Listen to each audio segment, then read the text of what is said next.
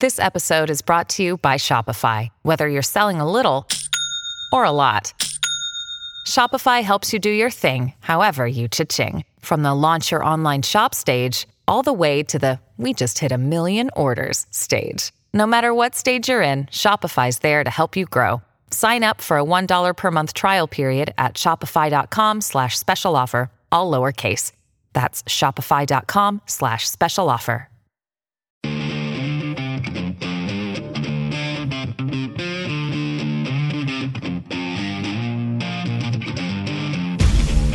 Lock and load. This is Steve Deace. The Steve Deace Show. And greetings. Happy Wednesday. Welcome to the Steve Deace Show, live and on demand on Blaze TV, radio, and podcast. My name is Steve Deace. His name is Aaron McIntire, and his name is Todd Erzen. Tell us your name by emailing the program, steve at stevedeace.com. That's D E A C E. Also, look for my name, Steve Deace, uh, on Facebook, on MeWe, on Gab. Follow me on Twitter at Steve Deace Show, all one word. And then check out uh, where you can get clips of the show that you can sample yourself and then share with others at youtube.com slash Steve Deace and then rumble.com slash Steve Deace Show. Also, my most recent book, A Nefarious Carol, is still out, still doing well. Please make sure to get your copy uh, if you haven't already, especially as we we begin to really dive into it tomorrow on Theology Thursday. Thanks to all of you that have gotten copies already. I just signed a big batch of nameplates for autographed copies yesterday for the publisher. So you can get more of those via Premier Collectibles. The link for those is pinned at the top of both my Facebook and Twitter accounts. So if you want to bypass Amazon altogether and get an autographed copy of A Nefarious Carol, the sequel to A Nefarious Plot, more news on that in just a moment. By the way, little surprise for you guys. Uh, get your copy uh, right now, uh, either through Premier Collectibles, the autographed version, or you can go to Amazon where the Audible version is performed by my oldest daughter and I. So thanks to all of you. Got a lot of kind comments about those performances. Thank you, uh, especially hers. Uh, leave us a five star review at Amazon if you liked the book, the performance, the story, etc. I mentioned we have some news. We are hoping uh, to begin filming a nefarious plot by um, what should I say? Memorial Day. We are hoping This to be this Memorial Day. Wow. We are hoping to begin filming by then. Now, we'll see if we make that deadline or not. But that uh, is clearly a sign we're very happy with the progress we are making on the script front because that's the key, right? Everything else, when you, from what I understand, when you make a movie, uh, everything else you can put a deadline on. You can't put a deadline on how long does it take to get a good script. The answer is as long as it takes. Because if the script is bad, the movie's not good, right? I mean, how many movies have we been to that have massive budgets? Budgets, I should say in English, huge bells and whistles.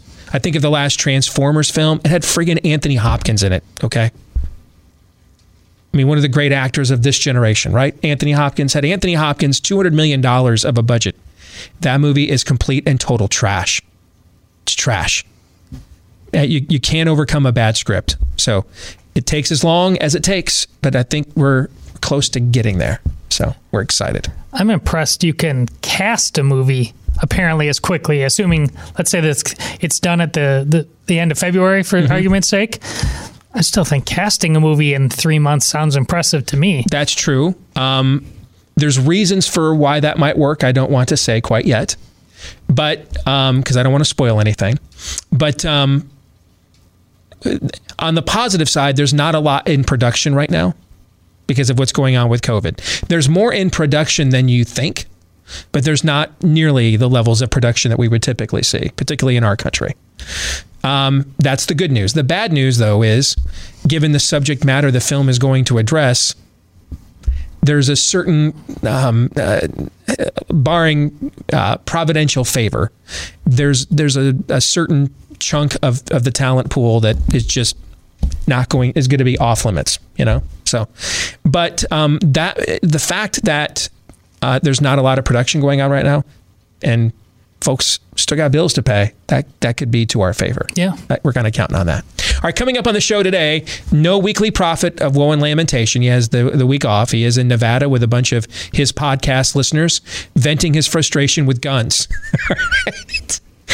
That is the most Daniel Horowitz vacation ever. He's going to come back from that looking fresh. Yes, I'm. I'm just. I'm just. I'm. I'm going on vacation with a lot of guns. That is. Th- nothing is more Daniel Horowitz than that. All right, come join me, where we shoot a lot. All right, that's how we let off steam around here. Uh, so we've got a full hour of buy, seller, hold for you next hour.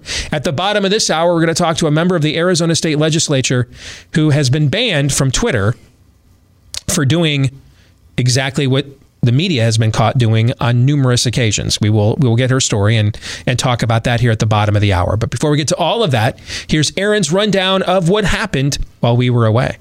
What happened while we were away brought to you by day one of the second impeachment trial of Donald Trump. Democrats started the affair with their natural habitat, emotional manipulation within a 10 minute video montage of the events and events surrounding January 6th. We're going to walk down to the Capitol. Yeah! Let's take the Capitol. Take the Capitol. Let's take the Capitol. We are going to the Capitol. Trump attorney Bruce Castor said some stuff. We'll not hear any member of the team representing former President Trump say anything but in the strongest possible way denounce the violence of the rioters and those that breached the Capitol, the very citadel of our democracy. The Senate voted yesterday to affirm the constitutionality of the impeachment trial. Moving on, the White House announced its audacious plans for school reopening yesterday. His goal that he set is to have the majority of schools, so more than 50%, open uh, by day 100 uh, of his presidency. And that means uh, some teaching in classrooms. So at least one day a week. Hopefully it's more. Mask update Dr. Anthony Fauci says we can get 70 to 85 percent of our population vaccinated and get to what we would hope would be to a degree of herd immunity, which really is an umbrella or a or a veil of protection against the community, where the level of virus is so low it's not a threat at all, then at that point you could start thinking in terms of not having to have uniform wearing of masks. But we're certainly not near there yet. When do I think that would occur? You know, it's very difficult to predict Brett, but if everything falls into the right place and we get this under control, it is conceivable that you might be able to pull back a bit on some of the public health measures as we get into the late fall of this year. But headline from the Hill, South Dakota governor shares photo of over a dozen staffers mostly maskless at her house. Moving on, LA Times op-ed, what can you do about the Trumpites next door? The author of the op-ed, Virginia Heffernan, goes on to complain about how her next door neighbors, Trump supporters plowed her driveway of snow without being asked and did a great job. She then goes on to compare her neighbors to the terrorist group Hezbollah. We'll stay in California, where another public official there has been caught throwing a party against coronavirus guidelines. Contra Costa County District Attorney Diana Becton revealed on Facebook that she invited between 25 to 30 guests to her home for a party. The Dallas Mavericks of the NBA have ceased playing the national anthem before their home games. This comes at the request of the billionaire celebrity owner of the team, Mark Cuban. Quaker Oats has finally announced they've erased a black person from some of their brands and replaced her with an inanimate object. The artist, formerly known as Aunt Jemima Syrup and Pancake Mix, is now known as Pearl Milling Company. What began as a funny story of a stupid woman putting Gorilla Glue on her hair thinking it was hairspray has now descended into, you guessed it, racism. After Tessica Brown threatened to sue the company for not warning specifically about use of the product on hair. One idiot named Xavier Pope, who has a byline at The Athletic and Forbes magazine, tweeted, quote, Gorilla Glue, hair is not skin. Your product failed to adequately warn, knowing hair glue in fact exists and many black women use their glue as hair adhesive, and for this, your company is liable. You should have given her a sponsorship deal. Instead, you will be held accountable. White House Press Secretary Jen Psaki was asked what the president's message is to girls being forced to compete in sports against biological males. I would just say that the president's belief is that uh, trans rights are human rights, and that's why he signed that executive order. Uh, and in terms of the determinations by universities and colleges, I certainly defer to them. New York Times headline Will American ideas tear France apart? Some of its leaders think so. Subhead Politicians and prominent intellectuals say social theories from the United States on race, gender, and post colonialism are a threat to French identity and the French Republic. Essentially, the story outlines how the United States is increasingly too woke for the French people. And finally, every montage we've ever produced over the last two to three years has been leading up to this point. For those of you listening, what we're watching is a lawyer appearing before a telecourt on Zoom. He doesn't realize, however, that he's got a filter on his Zoom call that turns him into a kitten. Ponton, I believe you have a filter turned on in the video settings. Uh, you might want to. Uh, uh, take, take we're trying to. We're tr- can you hear me, Judge?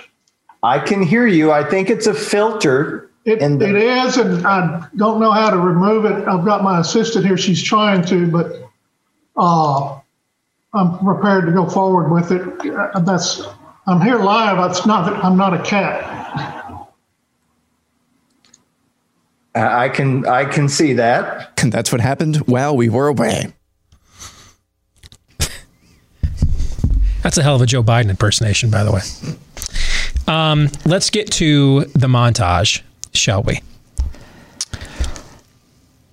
That last story you had, I was prepared to address three or four things coming out of the montage, but I, I I, I'd seen most of what else is in here. I, I except I, I just found out Gorilla Glue, Gorilla Glue is racist. Uh, I mean, I did did IQ of nine. You, you, you didn't know not to put Gorilla Glue in your hair. You didn't. You didn't know that. Um, that's your white privilege talking stuff. Um, okay. Uh, anyway, to have the French dunk come at you and say, "Is this for real? Are you are y'all for real with this?" Bed intruder, you so dumb. Keep in mind, this is a civilization that when Francois Mitterrand, uh, their longtime uh, president, when he died, a long, quite a while ago now, more than a decade ago, I believe, the country applauded as both his wife and mistress uh, appeared at his funeral. Okay. Um, this is a country. I I, I want to say something like two percent of the population in France is evangelical, like two. I mean, this is a country where the the old um, Catholic, uh, iconic Catholic parishes.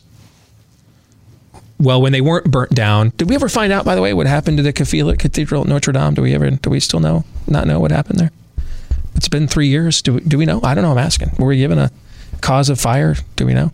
I'm not entirely sure what the official account is. Do we know why one of my all-time heroes as a kid? Do we know why Hank Aaron died yet? I mean, we know who's, he got, he, who's that? We know he got the COVID vaccine like on January What's 6th, that? right? And then he died a couple weeks later. Never do, heard of Do him. we know why? Hammerin' Hank died? Anybody? No. Okay. Do we have a motive for the Vegas shooter yet? Do we know what happened there? Do we know? No. No. Should I stop now? Because you look like you want to hurt someone, so I'll stop. That's Any, anyway, just my face. Yes. All the time. Uh, back to France. France. Um, keep in mind, this is also a culture that is 20 years beyond us from a Western um, dechurching, secularization standpoint. I mean, they're they're a full generation ahead of us, and even they are like, what in the Sam Hill is going on there with you guys? Here's a couple things you don't know about France, though.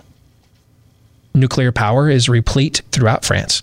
It's one of their primary ways of yeah. powering their country is nuclear. I remember being in France and being shocked at how many of those mm-hmm. steam stacks I saw. Here's something else you may not know. Um, late term abortion has been banned in France for a long time. You, you can't have one you can here. We're like one of the six countries or something left in the world where you can still do this, but you can't do it in France. So I'm beginning to wonder because we had these conversations about Sweden last year. that how did this go from a country that every leftist in America said we had to be more like to then every leftist in America. Then finally, when something was going on there, that those of us for freedom and liberty were like, okay, Sweden, tell me more. Remember last summer when I was researching what it what it would take to actually live in Sweden? Remember? Yes. Okay. So now we're when we're finally like, okay, on our side, sure, tell us more. They suddenly don't know that a Sweden exists. That is when they're not actively lying about what's going on there, right? And so we were trying to figure out how did the country that gave us Greta Thunberg exported that, whatever that is, uh, to the rest of the world? How did that country become the control group against global COVID fascism? And to reference our good friend Daniel Horowitz again, I thought he had a, a, fascinating hypothesis to answer this, which is that the statists there already have all the power that they want. And so, therefore, they don't have an incentive to go full Rahm Emanuel, where you never let a good crisis go to waste. And and they don't. There's and now they have all the power they want. They can do whatever they want, whenever they want. It's one of the most secular countries in Europe. Is Sweden, by the way. Um, they can, they don't want to destroy themselves, so they're going to be honest about the the science. Like when you saw the big commercial promoting Norway um, during Yeah. the Super Bowl. That's that's the country whose health ministers looked at masks and said this won't work. We'd have to mask everybody uh, professionally. We'd have to mask like four hundred thousand people uh, to stop one of infections. It's just not feasible. So uh, I think that's a fascinating theory that Daniel had. That when they that you reach a certain point where you now have you're not because you're not communists. You're progressives. You're statists. And you you reach a certain point where you have now the power that you want. And then you're like okay well we don't want to destroy our country over a scam. We, can't use it to our advantage so let's tell the truth about it. I wonder if france has reached that point you know, where the, uh, the the the the law of diminishing returns by continuing to to go down these roads, and then ultimately, when you've acquired when you've used those paths to acquire the power that you want, you you know, common sense prevails at some point. Just curious, curious. Now, France, of course, has been mired in months and months and months and months and months of COVID insanity and COVID lockdowns uh, as well, but to get lectured to about losing your mind culturally by France. I will not be bullied, Steve. Yes. thank, thank you, Ditch. Uh, sure. Why not? I'm half expecting Sodom and Gomorrah from the grave to be giving us the Jonah Hill gift pretty soon. Um,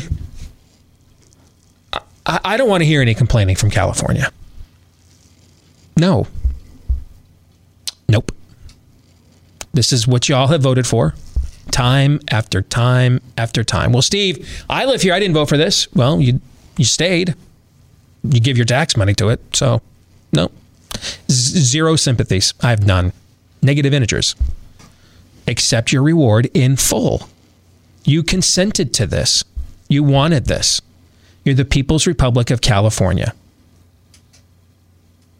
Come back to me when you have a successful recall of Gavin Newsom. Get rid of him, and he's not replaced by somebody like Arnold Schwarzenegger, where you're going to get all the same policies, just a guy with an R after his name. Come back to me when you do something. Until then, kneel before Zod. Shut your hole, know your role, and shoot, you should consider yourselves fortunate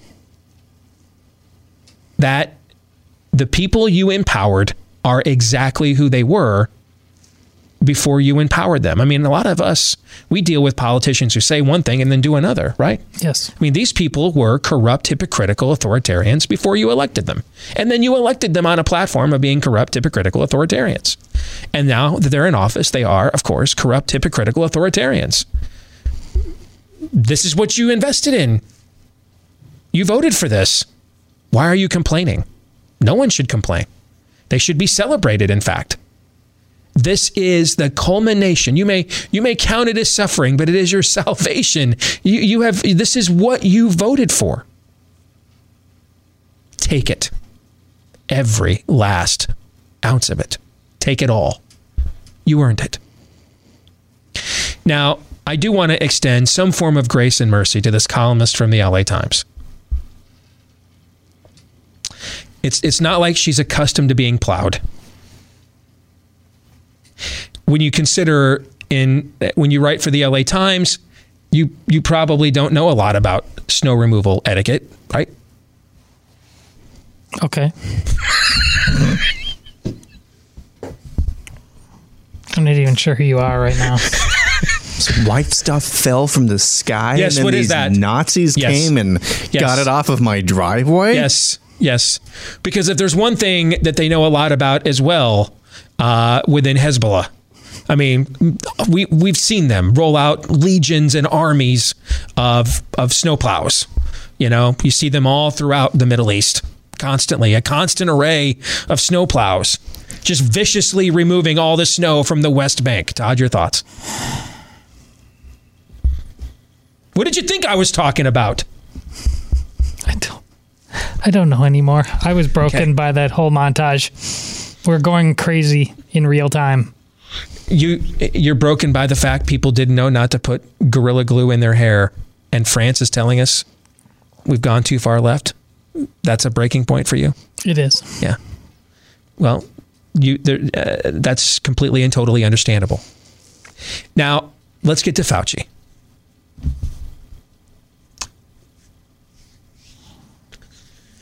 there's there's two things going on here and because it's Anthony Fauci they both are. If you want to know um, how you stay in power as a bureaucrat for as long as he has, you just give every position on every issue to everybody. And you simultaneously have everybody hate you and love you at the exact same time, and then love you and then hate you.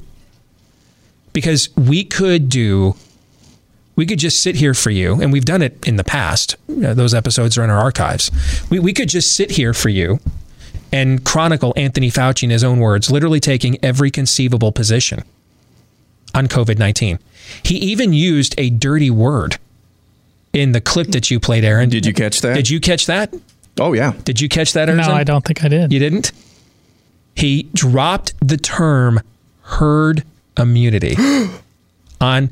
Now, I, let me tell you how Hates grandma. Let, let me tell you how a bureaucrat like Anthony Fauci, the most dangerous and powerful bureaucrat in American history. Let me let me tell you what he what he's what he how how this works. I'm on Fox News, so I pander to this audience and drop a term like herd immunity. When I'm on CNN, I tell that audience herd immunity is not really a thing. It's dangerous. I mean, we, we can't sit here and, and game plan for herd immunity because we've heard him say that too, right? Yes. Yes. He will say whatever you want him to say because it's just the church of Anthony Fauci. So there he is on Fox in Aaron's clip dropping herd immunity. Now, there's two ways to look at what he's doing here. I've, I've seen a bunch of my cohorts in conservative media, and they're probably right. Um, say that he's moving the goalpost by saying, "Hey, we're going to be able to get rid of masks and a lot of these restrictions by later this year, later in the fall." Is that what he said in the clip? Yes. later in the fall. Okay. Um, you know, Joe Biden, I think uh, the president yesterday, I think uh, mentioned something about Thanksgiving. All right, so they're moving the goalpost so they can just keep doing this into perpetuity. A lot of a lot of my peers in conservative media I've seen respond that way before we came on the air today, and I think they're right. But I have a counter explanation of this, which I also think is correct. And when I say it, it will completely and totally contradict the, the previous assertion. And you'll ask yourself, how can these things both be true? Pardon me. Marco Rubio moment there. Uh, because we're talking about Anthony Fauci. He just tells whatever audience wants to hear something, pretty much what they want to hear. So here's the other option we're down 50% positive, 50% case rate from the last peak we had on what was it, the 11th of January, I believe. Hospitalizations around the country down over 30% since then for COVID. I don't know. Yeah, I mean, I think it's going to take a while for us to get to herd immunity. I think it's going to take a while for us to get there, guys. Probably looking at later in the fall. President said yesterday, Thanksgiving. And then warm weather hits. They've got to rebound the economy. It's a miracle, guys. We thought it was going to be November, but our mitigation efforts worked. You guys listen to us. Like our latest CDC study, we put masks on mannequins, and you you you did exactly what we said because that's what human beings behave like with a mask. They sit perfectly still, do not move, and the, and and and so that would be a perfect a perfect analog for how a human being would respond, a human immune system would respond with a mask on, because we are mannequins. We don't move, we don't gyrate, we don't tilt our heads. We are perfectly stationary in all things. So, of course, there's a corollary. But we got the big win. So, we're going to start rolling this stuff back. Fourth of July weekend. And you claim victory. I think that's every bit as possible here, too. How can th- these things both be true? Well, because do I want to say this? Yeah, I do. I, I think Fauci is full aware that these mitigation efforts don't work. Full aware. I think he knows this data, knows the data better than I do. And so you set up both scenarios and you and whatever the data is at the time, you choose the scenario that is politically beneficial to you. We get into the springtime. If we see another round of surges as people get outside again, you say, hey, remember I told you this is going to take a while. We get into the warmer weather, and the percentage in case drops that we're seeing right now plummet all the more because respiratory viruses don't like warm weather. You claim victory and say, hey, it, it, it worked. I thought it was, man, I, I thought this was going to take until November, but here we are, 4th of July weekend. Here we are, Labor Day weekend. You know, Fauci's uh, on uh, Football Night in America, opening Thursday night for the NFL, welcoming the fans back in the stands. I, I think both scenarios are plausible. I think they are fully aware that the virus has got a virus. I think they're fully aware of it. Well, I think Fauci's fully aware of it. I, I do think there are people in government just hardened with a progressive worldview that they can control all forms of matter on Earth. I do think that. I don't believe Fauci thinks that.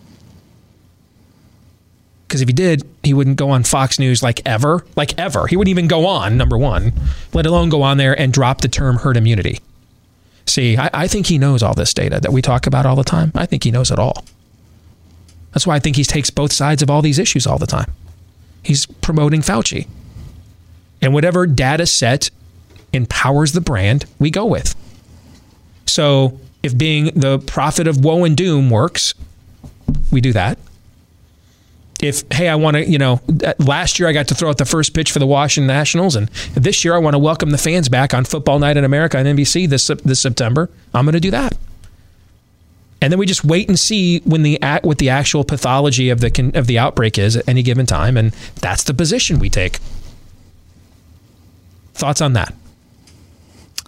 My thoughts are that if a guy like that is able to convince this country, founded in freedom, of that already to this point, I think we deserve a certain level of indictment. But if we continue to do this, if we see the double mask advice and we accept it into we don't deserve to exist anymore. This is just a level of cosmic stupid and cowardice that I hope gets punished. I I'm sickened. I'm absolutely sickened by what I've seen today already. I think that theory makes sense. I also just think that this is going to continue until until uh, it, hurts them politically not to.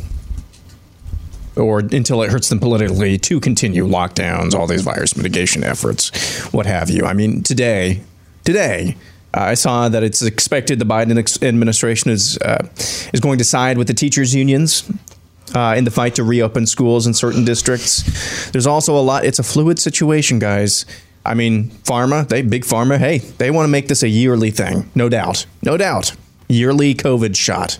Is that going to get worked into all of this as well? It's a fluid situation, Steve. Indeed, it is. As are the opinions and analyses of Anthony Fauci. Those are fluid as well.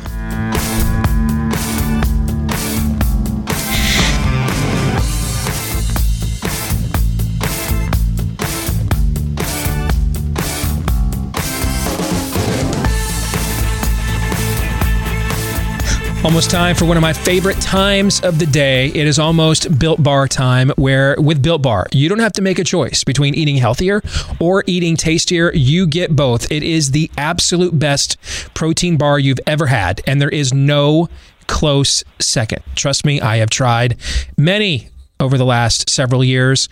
And uh, the texture is like that of a Three Musketeers bar. Well over 20 flavors. They're about to launch a brand new one actually this week and I know what it is, and wow, wow, does it sound good? I, I don't think I can quite tell you what it is yet. Okay, but um, yikes. I mean this this one's going to be popular. All of them covered in real chocolate. Any any lifestyle you live, if you're low cal, these things are 180 calories or less. Uh, if you're low carb, like keto, three to five carbs per bar or less. Um, if you're into low fat, low sugar, five grams of sugar or less in every bar. So everything you're looking for, you're going to find with Built Bar. And if you've not tried them before, get 20% off your first order right now on the website at builtbar.com. That's B U I L T, builtbar.com, and use my last name Deace as the promo code for that discount. If you've used, uh, if you've tried them before, and you want to try them again, get 20% off your next order as well with the promo code Deace at builtbar.com. Again, builtbar.com promo code DEACE. So, um, we, we've seen stories recently where members of the media, of the mainstream media, have have gone online. Uh, there was the case where CNN basically tried to ruin a guy for posting that meme of Trump dunking them and the WWF meme. Remember that? Yes. Okay.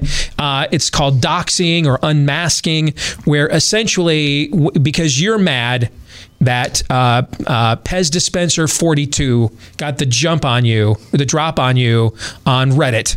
Uh, you dox uh, you find out who this guy is or person is, and you dox them, you unmask them in order to bring scorn and ridicule. And we have seen mainstream media do this on numerous occasions the last few years. So, how about when you're threatened?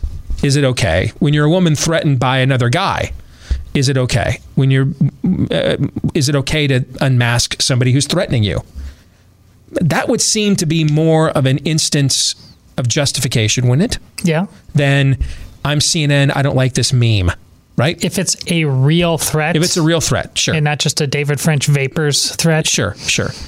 Um, well, apparently that that should be how it works, unless um, you are uh, cons- you're an elected representative in the state of Arizona, and you're concerned about election irregularities in the country and in your state. Then apparently it doesn't work that way. Uh, Michelle Ugenti is a state representative in Arizona. She joins us today on Blaze TV radio and podcast. Michelle, my name is Steve Deace. How are you? Did we lose her? And it looks like we just lost her. All right, we're going to try and uh, get her back. Now, this is a bit of a sensitive. We'll try one more time here to see if we can get her back. This is a sensitive subject, right? Because we don't want to apply a double standard. It's, it's okay to unmask. It's it's okay to dox if somebody wearing our uniform does it to somebody else. But it should be kind of a universal thing. That if you're threatening somebody online, that should be kind of the, the red line, right? A Yeah, real threat. That's fair. Okay. Do we have her now? All right, Michelle, my name is Steve Deace. Welcome to Blaze TV radio and podcast. How are you, Michelle? I'm very well. Thank you so much. So we, we kind of teed your story up for our audience. Just take it from there. What's your story? Who came after you? How did they do it? And why? Right. So I have been very vocal on a multitude of media platforms advocating for uh, election integrity, opening up the state of Arizona, getting our kids back to school. Uh, side note, I think these are very common sense proposals, um, and I haven't shied away from them. Because of that, I attract a certain level of attention from those who disagree. That's fine with me. I have no problem with it. However, one individual uh, decided for months and months and months he was going to troll me, use very graphic, disgusting, sexist language. I won't repeat it, but if you can think of the worst, he said it and uh, sent it my way on Twitter. So he would tweet horrible things. And I, I, all of a sudden, I said to myself, who is this person? Um, I responded back, show your show your face, put your identity on what you have to say. Otherwise, um, crawl back in the hole that you came out of. Um, and someone tipped me off that they thought that this was a certain individual in our community. I did my own research and uh, background investigating, and I uh, was able to come up with his identity and uh, find his identity, and I simply um, exposed his identity on Twitter. And from there, uh, he initially denied uh, calling me all the names that he did, and he also incited violence, telling uh, his his followers to shoot people and shoot to kill, and everyone was a Nazi, everyone's a whore, all that kind of stuff. Uh, he denied that, but the evidence was overwhelming. Uh, he had then admitted to having the troll account, um, and then there was some stuff that happened after that. But in terms of Twitter, I ultimately, a few days later, was suspended because I had reposted uh, information that he had already put out on social media identifying him, and they said that I had violated Twitter's community standards. Was he banned for posting threats to you? Was he suspended?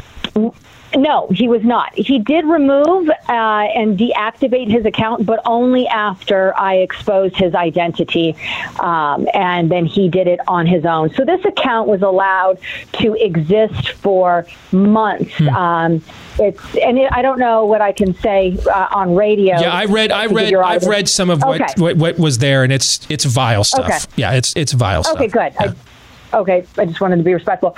Um, yes, so you know, that was able to exist. And yes, a lot of it was hurled my direction, but there was a lot um, at other female conservative politicians and other conservatives. I mean, he made no bones about it. Uh, he was going after what he thought was right wing conservatives.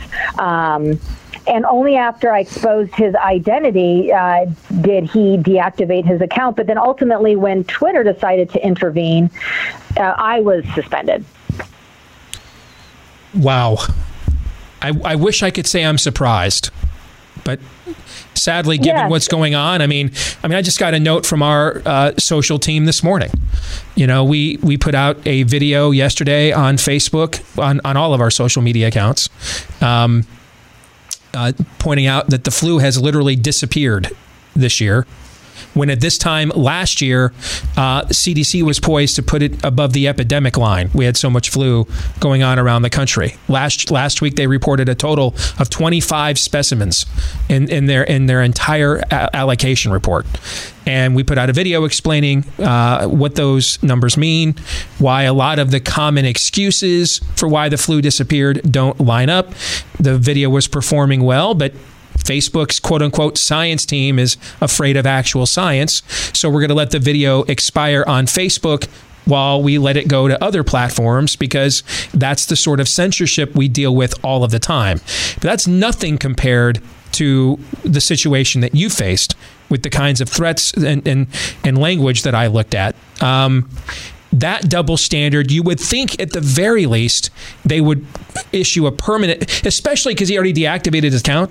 They could just permanently right. ban him, Michelle, and look good doing it. You know what I mean? They, they, I mean, you're a politician. No you know what I'm talking about. the hard, the heavy lifting was already done. They could permanently ban a guy that disabled his account already, and then come at you, and then they could make it look like you know they were they they they were fair here. The fact they didn't even do that is pretty blatant.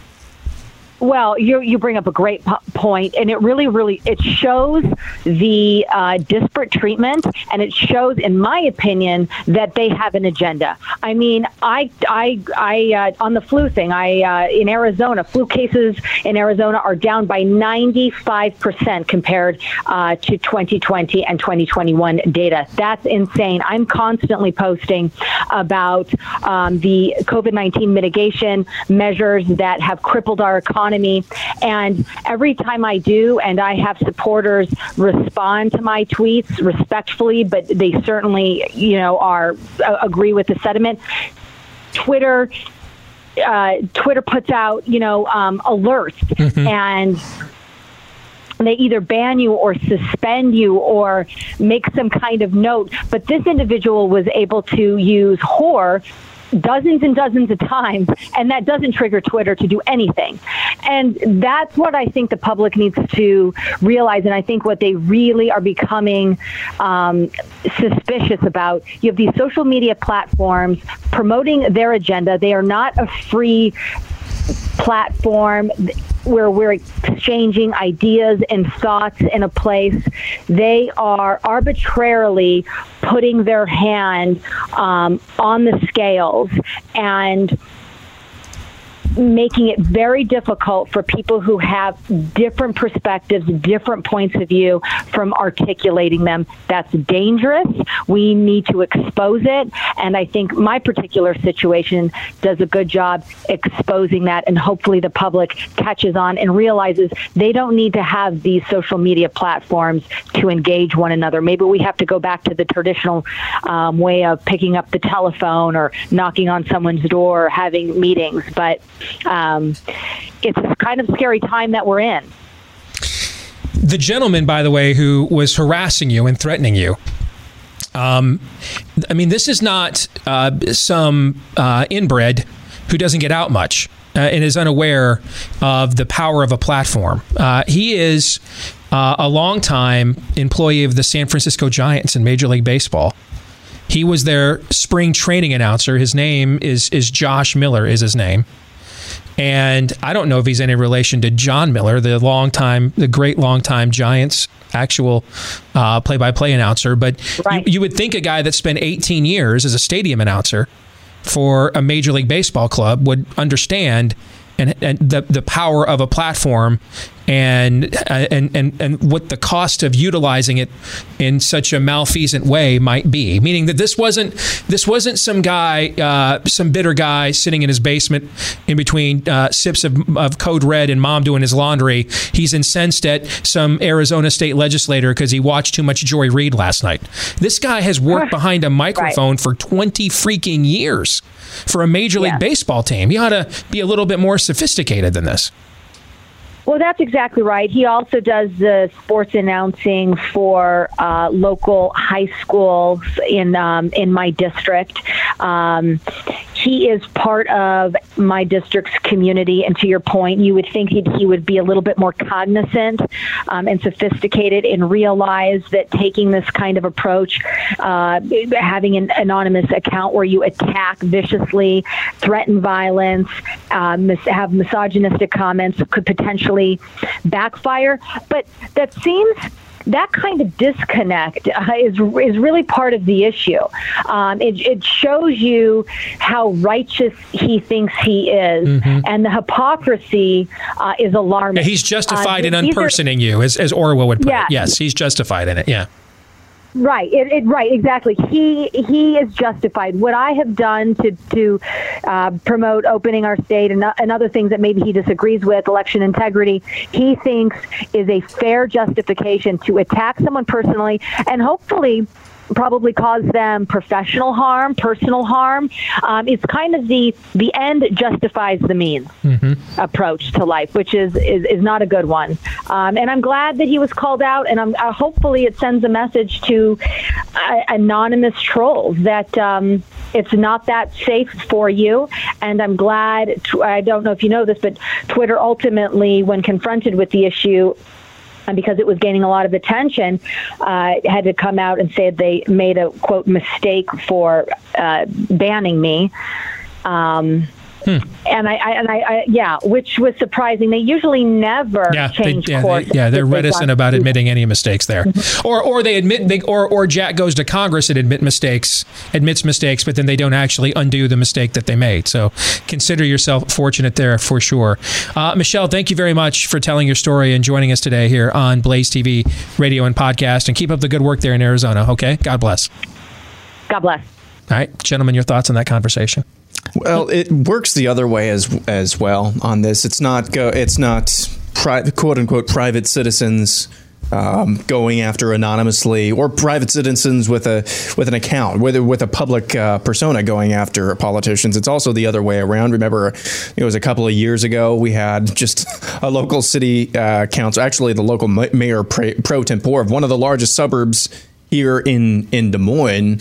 Uh, he made a joke about child pornography at your expense, so I went and fa- I went and found him. I forgot he about thought, He thought it was he thought he was being anonymous, so I called him out on it. He went after you again earlier this year. Yeah, I called him out again. He literally deleted his account. I found the, his new account. I went after him there. He deleted that one, and now he's at a completely different ca- uh, account now. Um, I had forgotten about that. Yeah, it, it's it's ridiculous. It's just totally ridiculous. These people feel like they have an S on their chest when they get behind their keyboard and get me on Twitter with no uh, with no identity whatsoever. Um, and, and I think this goes back to what Jesse Kelly tweeted the other day. And this was in response to some dude who was accosting this woman who was putting her mask on at a Costco somewhere. There aren't there are are, are not enough dudes, uh, not enough boys who can shave in America right now who have taken a punch or two. Amen gotten knocked down Yep. on their butts more than once. And that's that's where you get behavior like this. I can I can I can look around the fruited plain, Todd, and count and see a whole lot of dudes, or as Aaron put it, boys who can shave, who it's been far too long since they've picked their teeth up off the floor, and that's why they behave like that. Well, you're going to get your chance because listen, whether it's this clown, whether it's Antifa, whether it's BLM, any whether it's science, listen, they're they're trying to abort you. Th- This is abortion, uh, the, the death of an innocent. They, have simply decided that you are an irritant to them, and just like that child in the room, you need to go. It unapologetically They- they're just fine with it. And increasingly as we've seen with abortion over time they, concede yeah i mean it's just uh, of course it's killing a life but you know whatever they've shifted their uh, arguments so many times because ultimately they just want what they want it's no different here that guy just wanted her rubbed out and they're going to do it over and over again and i'm sorry in, until you get clear that you may just have to stop in a way that you think is uncomfortable and civil. That's not how we do things. Okay, have fun. Remember this quote from Ice T a couple of years ago? Social media has too many of you comfortable with disrespecting people and not getting punched in the mouth for it. Now, there's we can be metaphorically punched in the mouth, and that's what happened to the gentleman that did this to this state senator. We'll come back. Uh, buy, sell, or hold is next. Stay tuned.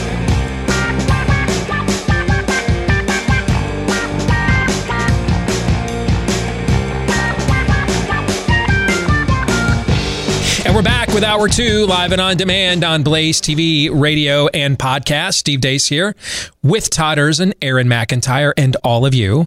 Uh, let us know what you think about what we think. You can email the program, steve at stevedeace.com. That's D E A C E. You can like us on Facebook, on MeWe, on Gab. Just look for Steve Deace there and like and follow. You can also follow us on Twitter at Steve Deace Show.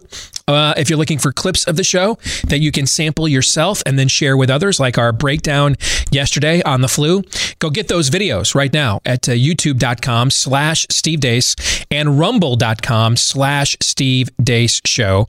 And get those videos uh, on the flu yesterday. Share them with all your Branch Covidian friends because in the video, I answer the objections that they're going to raise to the question. So if you want to see the looks on their faces when their arguments, when their cultic decrees get totally eradicated, go grab those videos right now. YouTube.com slash Steve Deace or rumble.com slash Steve Deace Show. If you're a podcast listener, thank you so much. We appreciate you. Please, though, show your appreciation for us. Leave us a five star review on whichever podcast platform you prefer. Hit the subscribe button as well. The more of you do, uh, do that, the more it will help the show, the podcast to grow. And we thank the scores of you, the thousands of you that have done both of those things for us already. This portion of the show brought to you by our friends at Patriot Mobile. Uh, Patriot Mobile has a brand new promotion for you. You can get the Samsung A11 for yourself and someone else. That's two phones, absolutely free, or bring your own phone and get a free month of service right now with Patriot Mobile. Uh, you'll get the same nationwide coverage because they use the same towers as everybody else. Plus, they've got plans that fit into any budget. Patriot Mobile, the only conservative wireless provider. Uh, they'll take a portion of your bill and instead of doing uh, things with it that you won't approve of and organizations that are out to end your way of life, they do things like helping supply Bibles for kids instead. Switching is easy. Just go to patriotmobile.com slash Steve. That's patriotmobile.com slash Steve, or you can call their US based customer service team right now at 972 Patriot. Again, that's 972 Patriot. And remember that veterans and first responders, you save even more from Patriot Mobile uh, when you go and check them out. All right. Same service, lower prices, and they celebrate your values as well. Get free activation and a special gift with the offer code Steve at patriotmobile.com slash Steve. All right, let's get to it. Our weekly game of buy, sell, or hold. No topic is off limits. Just please don't don't be dumb. Uh, these are a series of topics and suggestions and predictions, prophecies, lists from the audience, usually. Maybe every now and then Aaron actually chimes in. Todd, you and I will decide are we buying it? Are we selling it? And then, because of the uncertain times in which we live, Bing. Uh, we are permitted for now, anyway, uh, as uh, until until Fauci says take the masks off. You are permitted to use as many holds as you possibly can. Fair? So forever. All right, Aaron, you're up. Let's get to it. We will start with Vance Steele, who says, assuming 2020 rosters, Tampa Bay becomes the first team to win back to back Super Bowls since Tom Brady did so with the Patriots. So, yeah, I'm going to sell. I, I think just we have this is the longest period of time the NFL's gone without a repeat champion. So I, I would just sell on that alone. It's a high variance league where since 1990, it's on average there have been five new playoff teams every year. I, I we don't know if Gronk will want to come back. Obviously, he was a key player in the Super Bowl. Who knows uh, what the situation is with Antonio Brown on or off the field? Um, I think they have a tremendous young defense that I thought should have actually been the MVP of the Super Bowl. Obviously, Tom Brady is coming off one of the best seasons he's ever had, so he's not going anywhere. The backfield of Leonard Fournette, Ronald Jones is back again, I believe. Um, uh, they they should be dynamite. I think you're clearly looking at a playoff team. If you look at the division they're in, Drew Brees retiring. Uh, you're looking at um, uh, the Falcons beginning a new era. I think you're going to see. Um, I think you can see their quarterback probably get traded to a place like um, Indianapolis, perhaps. So that division is more wide open now than it has been in a long time. I mean, that's that's been one of the toughest and most competitive divisions in, in the NFL for a long time. So I think they're clearly the divisional favorite, but there's just one injury here, one injury there. Uh, it's it's hard to repeat in the NFL. So I'm going to sell. Yes, they were they were an eminently beatable team this year. Congrats on winning the thing, but this is not the reset of the um, Cowboys or something like that. Uh, Cowboys, you mean like in the, gr- the seventies? Well, because they haven't been any good really since, or The or the triplets of the nineties. Yes, the yeah, triplet. We, we're going back almost thirty years now. Can you believe that? I know. Can you believe that? Oh yeah, we're old. Sam Rye says COVID fascism will end once the planet is completely depopulated. Why? Um, Some form of it will that- continue. That that is a certain way to end it, I suppose. So I'll, I'll buy, but I, I think we're seeing cracks, A- and and and I think the cracks are actually accelerating at a rate that that is beyond where I thought we were going to be. We're in we're we're not even a month into the Biden administration.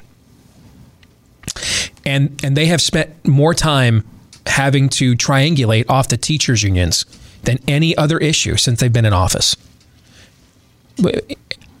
When was the last time that the Democratic Party on a national level was on the defensive because of teacher unions ever? Ever. I mean, we've talked about them on our side our whole lives, right? But I, I think I think there's some definite cracks forming uh, in the COVID fascism for sure. Might there be some element of it where, um, hey, if we don't reach these benchmarks, we're going back? I, I guess there. I guess it will exist forever to some extent because that's what happens with government when you set a precedent, right? But I, I really don't think. I mean, and, and I don't that we're going to be sitting here at this time next year debating mask mandates. I don't believe that. I I, I see the fissures forming. I, I I'm I, I see conversations I wanted us to have for a long time are now being had. And I think with a Democrat in the White House, there's more and more and more pushback to this uh, than there was when Donald Trump was in the White House. So I, guess I'll buy that some of it will exist because the precedent has been set. But I think there is a great, I mean, just anecdotally, guys. I'm listening to SiriusXM's college sports channel on the way in to do the show this morning. And the the two guys, uh, it's Rick Neuheisel and the former football coach and some college basketball analyst for ESPN, and and they bring in the guy that does the the Big Ten show for their network. And the first thing he talks about is, hey man, our positivity rate here in Illinois for test is down to 3%. That's where he lives. And he starts citing these numbers. I just got my mom the vaccine last week. Positivity rates in Illinois are down to 3%. And I get up this morning and I'm looking forward to going and covering the Big Ten tournament. And I'm being told that it's moving to Indiana. Why the hell is this going on? That's like his first answer. There is a great amount of fatigue with this that take away the orange man bad fact- factor in the conversation. And it's just about, okay, I, I now feel more free to ask, when the hell does this end? So I, I think we're closer to the end of the most militant phase of this than maybe we realize. Mm, sell. I mean, today they're actually coming out with, while double masking is officially the advice of the CDC, which is insane on its face. And also, it just also says that, by the way, the masking that we've told you to do this whole time, we've decided it doesn't work, even though we told you it works, it super works, it's better than a vaccine. They're crazy. They're power mad. They have all of the federal government, and by the way, now they're probably going to just start doing the uh, thing where they start taking funding away. The thing that we say would be a good idea to do, but never do on the right we'll see. See, I everything you just said reinforces why I have the opinion I do. Because it's getting nuttier, it's getting dumber, it's getting more nauseating, more grating, more aggravating, um, more um, uh, frustrating, and obviously I was somewhat teasing Californians, including uh, numerous Californians in our audience last hour.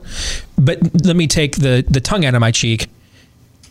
In this environment, especially with they want to if, if you get a social media group of any standing that stands up to the system on facebook then once your group actually grows they cancel it and delete the group right okay it is not easy in this current environment to get nearly one and a half million people's names on a signature in california to get rid of the governor. Okay? And there's only one reason, too. And it has nothing, this isn't Gray Davis and brownouts. There's one reason, there's one thing driving this, and what is it? COVID, COVID and lockdowns? COVID is. COVID lockdowns are. That's you, driving this. Do you think they're going to kick him out, though? I actually think it might happen. I don't. See, because I, I think all the things you're saying, history shows that when when the authoritarians go from saying things that make you think, I guess that sounds reasonable, and I and I don't want to be seen as um, you know, un- unreasonable and divisive. So I guess you know we'll go along. To when when they say things and the reaction is, uh, what the hell? This is just I've, I've had enough. I think people are getting to that point from what I see. Schools have been closed. They're a drunk. Which is which is why the Biden administration has how- to defend the teacher unions every how- single day. Look how long they've taken it. Yesterday, you yourself said, I cannot believe they're not giving the money. The Democrats, the obvious play. They're, they've lost their damn mind. They're crazy people. Okay. Up next, we have Naturally Contrarian, who says Democrats aren't afraid of overplaying their hands. What were, what were we just talking about? Creating radical, unpopular policies via executive orders because they know they can rig the system and continue winning elections. Bye. I, now, several of you sent me this yesterday in response to my point that this is one of the what they're talking about, which is means testing. Uh, COVID stimulus stimulus uh, relief uh, uh, checks to the point that they won't pay off any of the new suburban voters that they just acquired because of Trump and just alienate them probably right back into the Republican Party. This was the answer many of you gave. Here's why I sell. They can't do that as blatantly because the the the ex, what what is the explanation for why this happened last year? What, what what's the explanation for it? What's the explanation for? For why what happened? For why for why for, what's the what's what's the meta explanation provided for all the anomalies in in oh people just say to Trump. In the, in the, that's right. Yes. In the, in the the turnout anomalies that don't make any sense. Okay. Mhm. That, that Donald Trump got more votes from non-whites than any any Republican has in 60 years, and lost by what four or five million votes overall. So the Republicans gained 15 House seats without a redistricting or anything else. Stuff that just statistically isn't congruent with the algorithm of an ele- or the or, or the or even just the rhythm of an election. And the the official state explanation given was what? That well, um, uh, everybody just hated Donald Trump. That explanation is gone.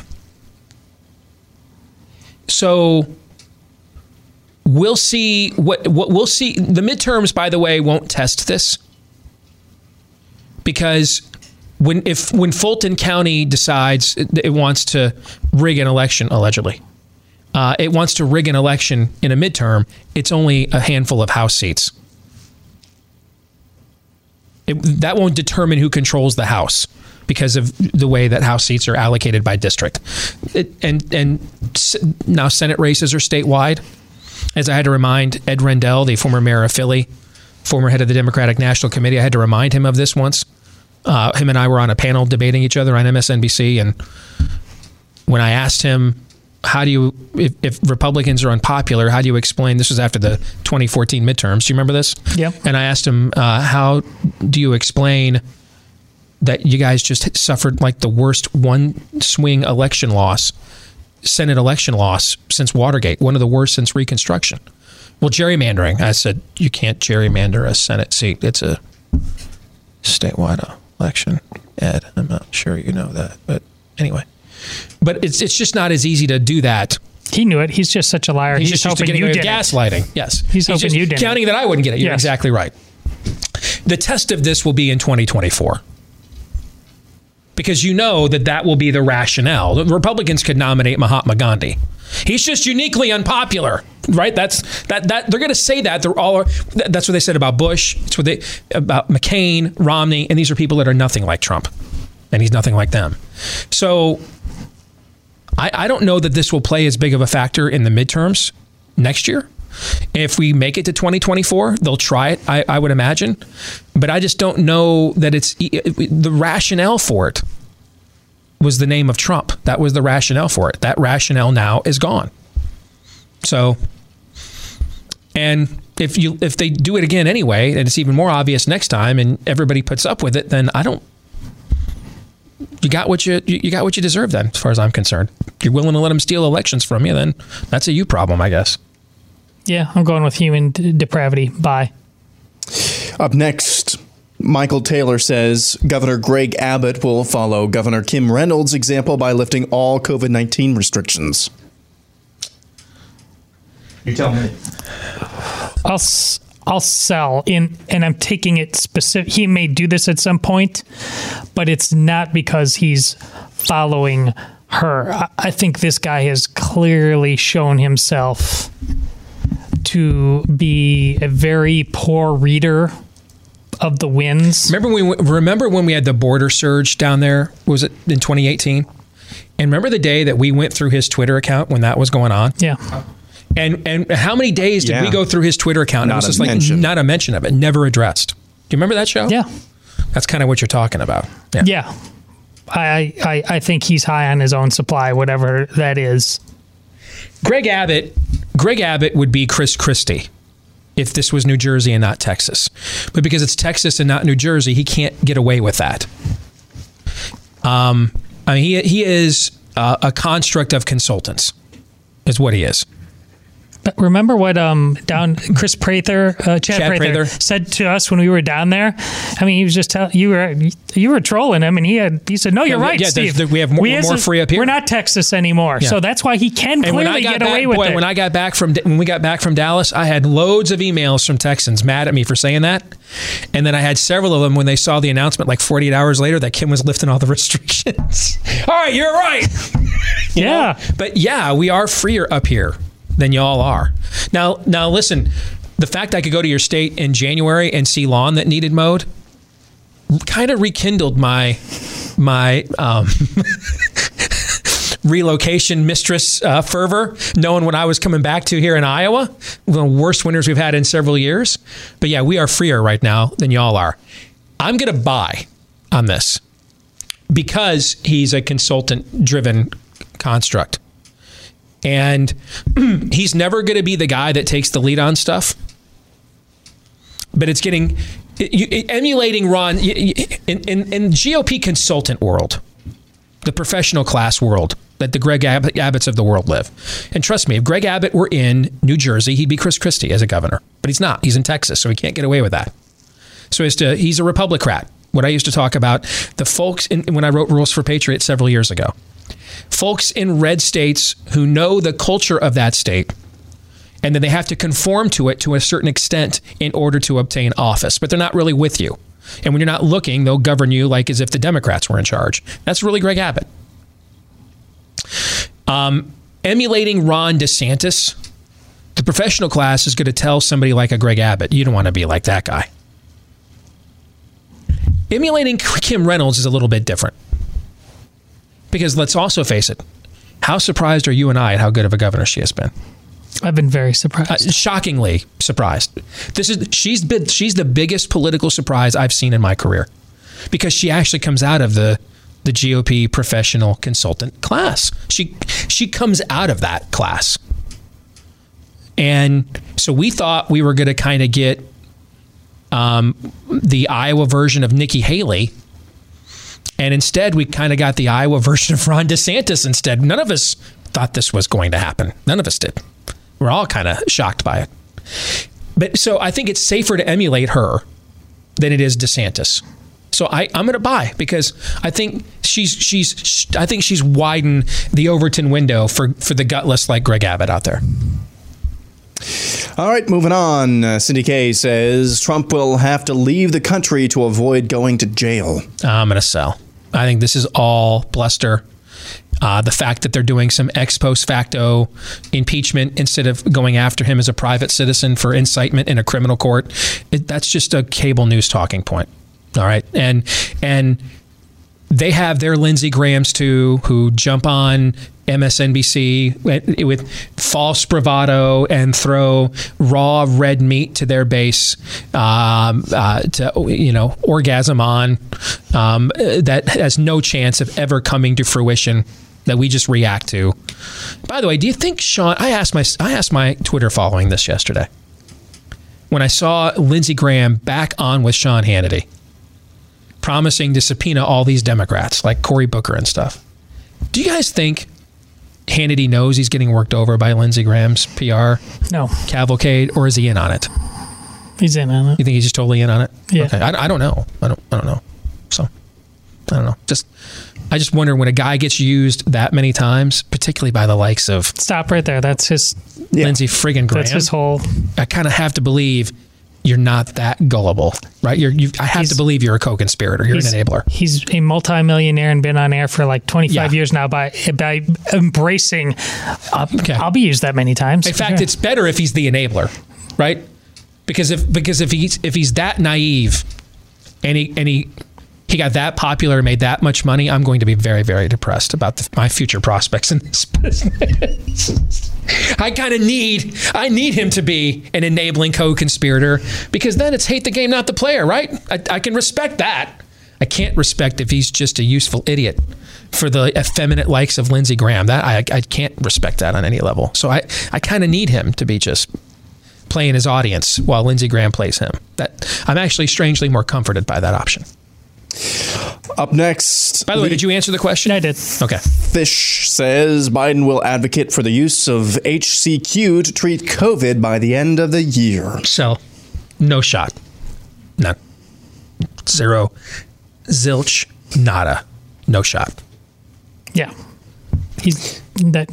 There's no clearly no reason to. Uh, that it's it's all about um, stagecraft now. I mean, they not, this thing is not. It it's doing what viruses do. It, it there won't even be a need for it anymore, which is the great tragedy. All right, Sam Rye says buy, sell, hold. The flu is a thing of the past. Um, that is an interesting question, Todd. Because if if this becomes a seasonal thing, where the COVID vaccine is the flu vaccine and a seasonal thing, so I, I I'm yesterday I told you there's two possible reasons, and we're going to talk more about this tomorrow. Our researcher extraordinaire Kyle Lamb, who has done a lot of excellent work. A lot of it we've used in our own work here on the show. He's going to join us tomorrow to help uh, dig into because he was really the first person last October to start looking at the flu data and wondering where did the flu go. And he's got some really good uh, context on that. We're going to talk about with him tomorrow on the show. But there's, as I told you yesterday, there's there's two legitimate explanations, or there's two explanations. One of them's legitimate, the other one is not. Um, that's the sinister one. So the, the the sinister explanation, as you said yesterday, is remember when the White House last year, when they had their reopening press briefing that with Debbie Birx, and she put out the map of states that were able to that were able to move on to phase one of reopening. You remember the map? Yeah. And it was COVID like illnesses, right? Yes. And and but what was mixed in with COVID? Influenza. Influenza was. All right. After telling us for months it's not the it's not just another flu. Mhm. The first time they show us a map of how we know whether or not we can reopen based on whether you're in the green zone or the light green zone or the red zone or the orange zone is COVID-like symptoms, including, and they mixed, the, they, they included the flu and pneumonia with this. The sinister explanation is that they're just tagging everything with those symptoms as COVID, and for, and there's various reasons why. Uh, to up the panic. Um, Big Pharma wants to uh, sell a bunch of vaccines. Um, uh, Orange Man bad, shut the economy down. Author- who knows? Like it- it's a collection of uh, it's a it's a menagerie of various motivations. That that's one explanation for what's happened to the flu, a sinister one. There is another scientific explanation that isn't sinister and, and makes perfect sense, actually. The, the problem with that scientific explanation, and you can research it yourself, I'm not going to make it easy for the haters. The problem with that, but maybe, in, fact, I'm going to probably talk with Kyle a little bit about it tomorrow. The, the, the problem with that scientific explanation is it repudiates the flat earth voodoo we have been sold and takes us back to what we understood about viruses and uh, immunologies and biologies and pathogens and systems before March 11th of 2019 or 2020. It's what we thought up until that point, but we're not allowed to say anymore because even if you say it while teaching at places like friggin' Oxford, the number one university in the world, um, you're uh, uh, you're you're a science denier. If that latter thing is what is happening, then I think it is possible that there's not as much and I'll give you, I'm going to throw a word out there to give you a clue of what you're looking for if you want to experiment with the science side of this. There's not as much timber, shall we say. Is that fair? Mm-hmm. There's not as much timber out there for the flu to start uh, a, a kindling a fire with because that space is otherwise occupied. And I could see that if that is the case, I, I could see something like that to some degree. Yeah, I could see it. A thing of the past, do we mean like gone totally? I would sell, but not something we do major news stories on every season like we did before COVID. I could see that. So I'll buy. That just depends on what you Um, mean thing of the past. I'm selling. Big Pharma won't allow it. Got to sell the flu and the COVID vaccines? Yes. Okay. Up next. All the vaccines, Todd says, all of them. Uh, Space Monkey says we need to start using the term conservaphobia. I like it. Bye. Sell. What's to fear? Doesn't do a damn thing. Doesn't threaten anybody. I like your an- I like your an- you know what I like your answer better. So Uh, next, Samuel Clemente says Aaron is slacking ever since his honeymoon. Sell. I can assure you that 60% of the time I slack every time. I haven't sensed any slacking at all. No, nor have actually. I. No, so Nor I've, have I. I've got to sell. Be glad you don't work for what's his name? Uh, Samuel Clemente. Yeah. Be You know glad what? you don't work for him. As an ode to that, though, there, I mean, there's so much good. If you should do the slacking montage, what it looks like when you are slacking. Now he could be meaning at home. I love that. That's a great idea. But he could be talking about Aaron's been slacking at home, right? I mean, Oh. got, got the deed done. Did the honeymoon? You know, I'm bathing now once every three days. I'm farting regularly out in the open. He could be meaning at the McIntire house, not here necessarily here at work. Um, no. In fact, in fact, I just got a uh, a brush yesterday. Um, a brush uh, for for bathing with, so I can actually get even more clean. So, is that TMI? I, I don't know.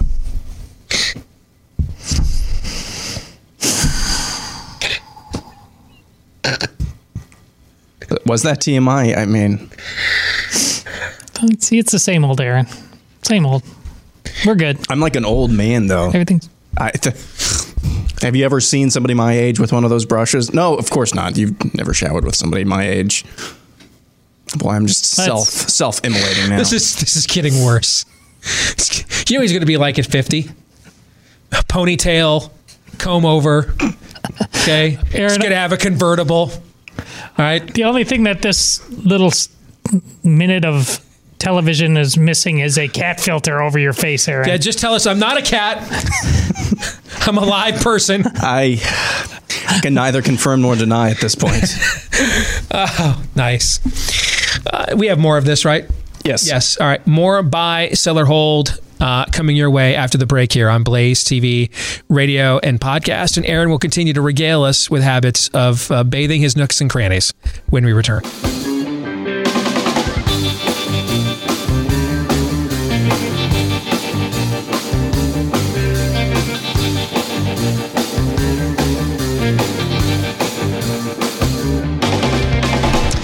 If you are thinking of getting involved in the real estate market, make sure you go in with a real estate agent that you can trust, especially especially during these unprecedented times. Bing. Thank you, Todd.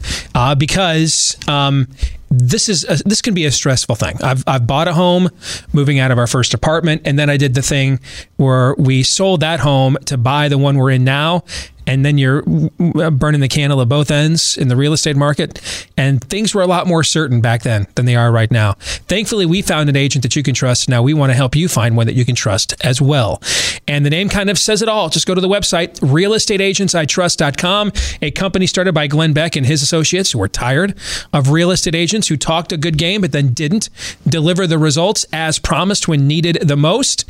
So they didn't want you to suffer the same fate as them. So this is a referral of agents that you're going to find all over the country whose track records of success have been fully vetted. Otherwise, they wouldn't get listed. So before you make the next move, your next move should be to realestateagentsitrust.com. Again, the website, realestateagentsitrust.com. Let's get to part two of Buy, Seller, Hold. Chuck Gregory says after this last week's episode of WandaVision, Disney accelerates introduction of X Men into the Marvel universe. Are you guys still digging WandaVision? I, I think from I- I episode it. two on, it It's has amazing. been brilliant. I have been, I've been, don't want to say begging, but um, strongly encouraging Bella to let's go ahead and do this year's rewatching of the Marvel movies. And she doesn't want to yet, but this has been tiding us over. The blip back scene in the in the two episodes ago, I thought it was one of the best scenes that Marvel has ever produced. That scene was, I thought. But I want you to answer this question first. All right, you go first. Because I'm uh, afraid my answer might suck all the oxygen out of the room, and I don't want to do that. So I'm going to give you your answer. I'm going to let you go to first. Well, the rumor was that that was going to happen. This seems like an obvious yes based on the, the actor. I mean, what they did. I, I mean, the, how, how many? We we're way beyond four dimensional chess into whatever dimension. If they're not doing that, I mean, if this is a, I mean, uh, double agent, triple agent, it's. I, I, I think they're. It, the it can be as confusing already sometimes within the Marvel universe to keep things straight. So I, I if this isn't that, I don't know what this could possibly be. Here's my, here's my my greater concern. The one uh oh I do have with all of this is that this whole multiverse thing, which I think is absolute. I thought it was genius that they were going this direction. One because it's so hard to follow up on the the big end game, end of the universe fight to uh, fights. This is pure brilliance. Two, the way they're doing it through Wanda again, they're saying it what I what I thought it, thought it would be based on my conversations with you through her pain, mm-hmm. who are suffering, the consequences of the fight. It's not just clean. I think that's brilliant. But this is the multiverse way, maybe a way of them really going all in on our social justice world, but doing it in a way where it's it's the multiverse is explaining it so they can do it without having to own it. I have some concerns about that. So I don't believe this is um this is this is a crossover from a multiverse crossover uh, into this show. Remember in Spider-Man, the last Spider-Man film, we were sold that Mysterio came from another Earth, right? Yes. And these elementals destroyed his Earth, crossed over because of what uh, the of the snap that opened up the multiverse. They crossed over and they're now in, onto our realm, and he's crossed over with them to fight them, right? Yes. Okay. And that was in all the promotional material. You're saying there's a multiverse? Like they put that in the trailers. They put, you know, Tom Holland, Spider Man saying it, and then you find out at the end of the movie, it's it's a bait and switch that the whole thing is an act, right? Yes. Mysterio is is is playing a role. But then we find out, and so they hyped up the idea of a multiverse of where they were going next. And then in the first movie back, they they dangled it out there, then yanked it away, and then you find out that they are actually going there because that's the literally the title of the next Doctor Strange movie, right? Uh, we all the crossover stars that are being cast in the next Spider-Man movie that's filming as we speak. It's clear that that, that they were going there. They were foreshadowing it, but it was it, it was a, it was a tease. That's exactly what I think is happening right here. This is a tease of this is a tease of these X-Men. I don't believe that's Pietro. I think it's the villain of the show.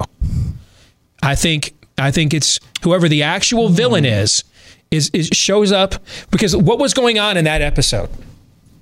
Vision is beginning to piece together this whole thing is wrong. And, and he's confronting her and they're about to like throw down right there in the living room right they both they're, they're up in the air they're gearing up power they're powering up i mean they're going to throw this thing they're going war of the roses right in the living room right and then the doorbell rings just happens to break up what was a moment that was going to bring some closure here. Okay. And then what does she say when the doorbell rings? I didn't make that happen. Right. See, I don't think that is um, the Quicksilver from this Fox universe. I think it's teasing maybe what they might eventually do in order to bring the X Men and stuff in. But I think that it's the it's whoever the villain is, the real villain here, which is probably one of two characters from the uh, that that were um, that when she's been a good guy, at times she's been a bad guy with her dad, Magneto. But when Scarlet Witch has been a good guy, two of her villains have been the Grim Reaper and Mephisto, who is the devil of the Marvel universe, the Satan, Lucifer of the Marvel universe. I think he's that that's who that is.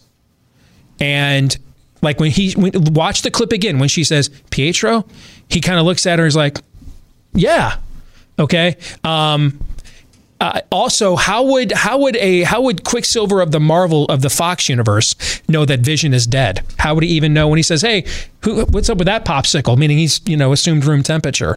How would he know he's dead? How would he even know what a Vision is?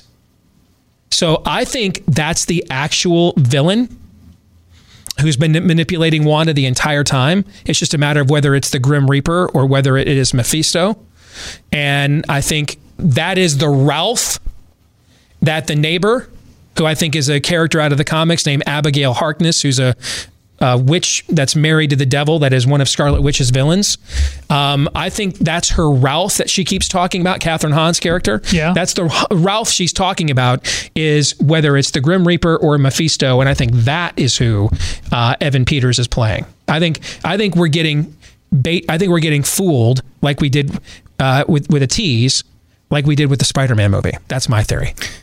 So it is eight dimensional chess. Because why then? Choo- why choose that actor then? Um, I, that's a good question. I think it's because the devil can't raise people from the dead. Remember in the remember in that episode earlier on, the dog dies. And and who I think Kathryn Hahn is playing is the witch, Abigail Harkness, the villain, one of the villains of the Marvel Universe. And hey, so this whole thing I think has been done to manipulate Wanda in creating the I think her children are actually the first two mutants. And I think what we're going to find is that that the X Men are coming in here because the snap activated the dormant mutant gene in all of these people.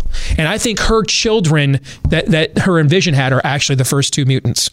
Like I don't think they're going to bring in the X Men. I don't think Hugh uh, Jackman. Jackman's coming in to play you know Old Man Logan in the MCU. I think they're going to do their own X Men. But I think Yeah. what I think the origin story of that of those X Men will be that the snap is what activated that gene. I think her two children that her and Vision just had. They're the, I think this whole thing has been about whoever the dark force is behind this, Mephisto or the Grim Reaper. Either they, they both want a they want her to make children. This whole thing's been about you guys got to have babies, and yet there aren't any more. Ch- everything's for the children, yet there aren't any children anywhere else in this in Westview, Right. right? All right. It's very it's very Village of the Damned or Children of the Corn. Okay. And then the other thing is so the so the devil cannot procreate. The other thing that he can't do is resurrect. And so when they bring her the dead dog, and her her children say to Wanda, "Bring him back to life," and what does Abigail Harkness say? You can do that. So I think they, were they're manipulating her into doing that. Okay, and so the reason why they brought this guy in is because he, maybe he is from a multiverse, or they just grab somebody from the hey that's that's her brother. They can't bring back the other actor because he's dead dead. All right, she would have to bring him back. Like they didn't bring Vision back, did they? Who brought Vision back? She did. She did.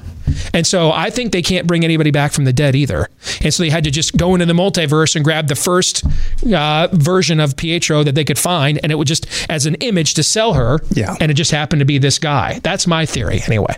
That that's actually the villain of the show. Something tells me Kevin Feige really, really likes eight dimensional chess because that's fascinating. Conservative Hedgehog says uh, Darth Vader. Hmm. Do you know how many single women are listening to this right now? like, why did and and the in? last 10 minutes I said, You guys are, how are you guys all married? right? Because let's face it, if, if if we didn't feel pressure to move on, the three of us could have just sat here for another 15 minutes hashing this out and ended the show on it, right? Probably. And every single woman in this audience is like, please, please make this stop. Go ahead, Aaron. I'm sorry. Uh, in that vein, uh, Darth Vader would beat Muhammad Ali in a fight. Come on, man. Of course. I mean, that's just not even close. I mean, for real. It's a little dispiriting to read that immediately after what we just talked about. Yes. Yeah. Yeah. Bye. Uh, Bobby Ang- uh, Angulo says Aaron procrastinates till the very last second. What is? Did I piss off our audience? Somehow? You're the one that chose these. You're Oh, yeah. dunking on yourself. Oh yeah, I forgot. You played yourself there, Mr. Chappelle. Aaron Reali says at the rate we're going, the top three holidays of 2021 will be Vaxgiving, Maskmas, and Trans Year's Day. He's so much better when he's not talking about oh. Star Wars. Bye. Oh gosh, that's brilliant. I got to buy that. That's great. Alexander Rogers says 2021 needs a modern ice bucket challenge by nominating every Karen and Neil mask cultist who we know to take the pepper spray challenge. I love this. So, for those of you that don't know, I mentioned him yesterday. I saw a tweet from him a few days ago where he said, Hey, the droplets, the metrics of pepper spray are very similar to COVID. So let's take the let's let's find out how secure your mask really is. Put your mask on and spray pepper spray right into your mask and let's see what happens. Yeah. And if it works out, I'll put my mask on. If not, then I think we've made our point. I, I love that. I think it's brilliant. Yep. So bye. Triple mask. Yep. Uh, next, uh, this one is, I think, directed at Todd. Elliot Evans says, celebrating the return of a seven year absent video game is, quote, the downfall of civilization, but obsessing about a 44 year old movie is a healthy remembrance of your childhood. What 44 year old movie? I was Is that um, Rocky? Oh, Are the they 40? Rocky. Yeah, the first Rocky movie. Okay. Buy, sell, or hold. Yeah, I'll, I'll Well, let you answer know, that. I'm obviously selling. I, I if if you don't look at the obvious data about uh, video game obsessions, particularly in young males, it doesn't it doesn't mean that you and your thing. This, you prove my point. Like, why are you so obsessed about this? It's it is obviously statistically a problem for young males. They go into a world they don't come out. They don't care about anything. I've got the science on my side. It doesn't mean you have that problem. But you seem to be showing that you're a little insecure about that. All right? So just it's it's nonsense. It's it's a it's it, it, I, you know I don't care about Steve playing video games. It, it it matters. But you know what he does? He goes to church. He takes care of his family. He knows his bleepity bleep about everything, okay? He's different. That does not describe most of you who dive into video games as 44 year olds. It doesn't. I got some very disappointing news yesterday that MLB The Show 21 has been pushed back to April 20th, by the way. I'm sorry, it was a bad time to So mention Steve that. Double's done. Oh, I've got another video game I'm obsessed about. Uh, you want to add anything, Steve? Uh, no. Okay. I'm good with what he said. Uh, for the John, most part. John Endicott says uh, MLB rule changes will do more to damage the game than the length of game or pace of play ever did. Did you feel like, and and maybe we're just so glad to get it back, but did you feel like the game was ruined by the nuances and, and evolutions that they decided to try out in the COVID year last year? Did you feel like it? Because I didn't. No, but the whole But I'm not as big of a baseball guy as you are. the whole year, uh, like I I can't remember. We're de- now we're, primarily are we dealing with second base and the and the relief pitcher rule? Yes, yeah. I, I'm Like I would get rid of the relief pitcher rule. Okay. I kind of like the idea of starting on second base when we get into extra innings. I kind of like that. But I'm also like a fan of hockey, which has shootouts, and you're a fan of soccer, which has shootouts. You know, right? I, I kind of like that idea. I, I don't I don't think either one is the end of the world. The the, uh, the, the greater problem is just the, baseball and its pace of play in general. It- It's it, this is attached to the video game conversation. You, you this is the real thing. That's real life. And people don't want real life. They want the fiction that they dive into it in whatever they often get into in video games. And they, oh, baseball's boring. Well, you if you believe that uh, and you would rather choose whatever video game you're playing, you're you, you're silly. You you just do not. See, I think you actually, and I used to say this with Schilling all the time when him and I were working together. I think it would be smarter for baseball to actually embrace That's that distinction, and then and then instead of changing the game at, at your ballparks, you know, add different attractions and stuff, and you just there's security there. If the kids get bored in the third inning, hey man, there's the arcade down there. Hey man, there's the slide. Hey man, they've got a they've got a VR theater over there. You know what I'm saying? Go knock yourself out. Baseball. But but it's it's the dead of summer. It, things are slower, more relaxing. I think you actually instead of turning away from that distinction, I think you should lean into it all the more. Actually, for the most part, without ye- yes, four-hour baseball games as a regular thing, agreed, is is not a, is not a good thing. Uh, that, that you should try to do what you can to speed up the pace of play. That that's not a dumb thing, but baseball is just baseball. as long a as it's not thing. dumb what you're doing, I Yeah. agree. Yeah, like for example. Um, I think it's a waste of time for pitchers to hit. Always have. First thing I do in every MLB the Show season I get is put the DH in in both leagues.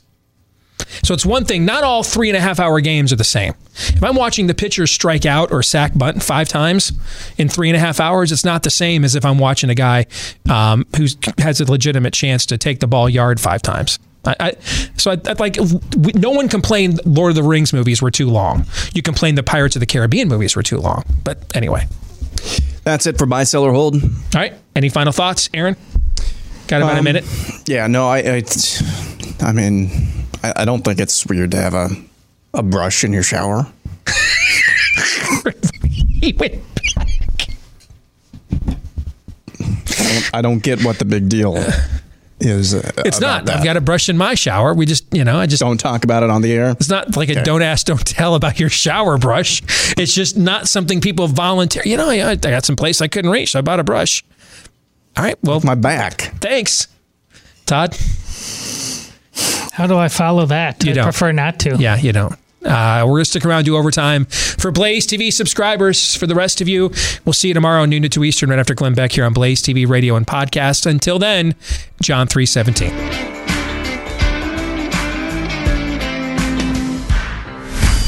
This is Steve Deace. on the Blaze Radio Network.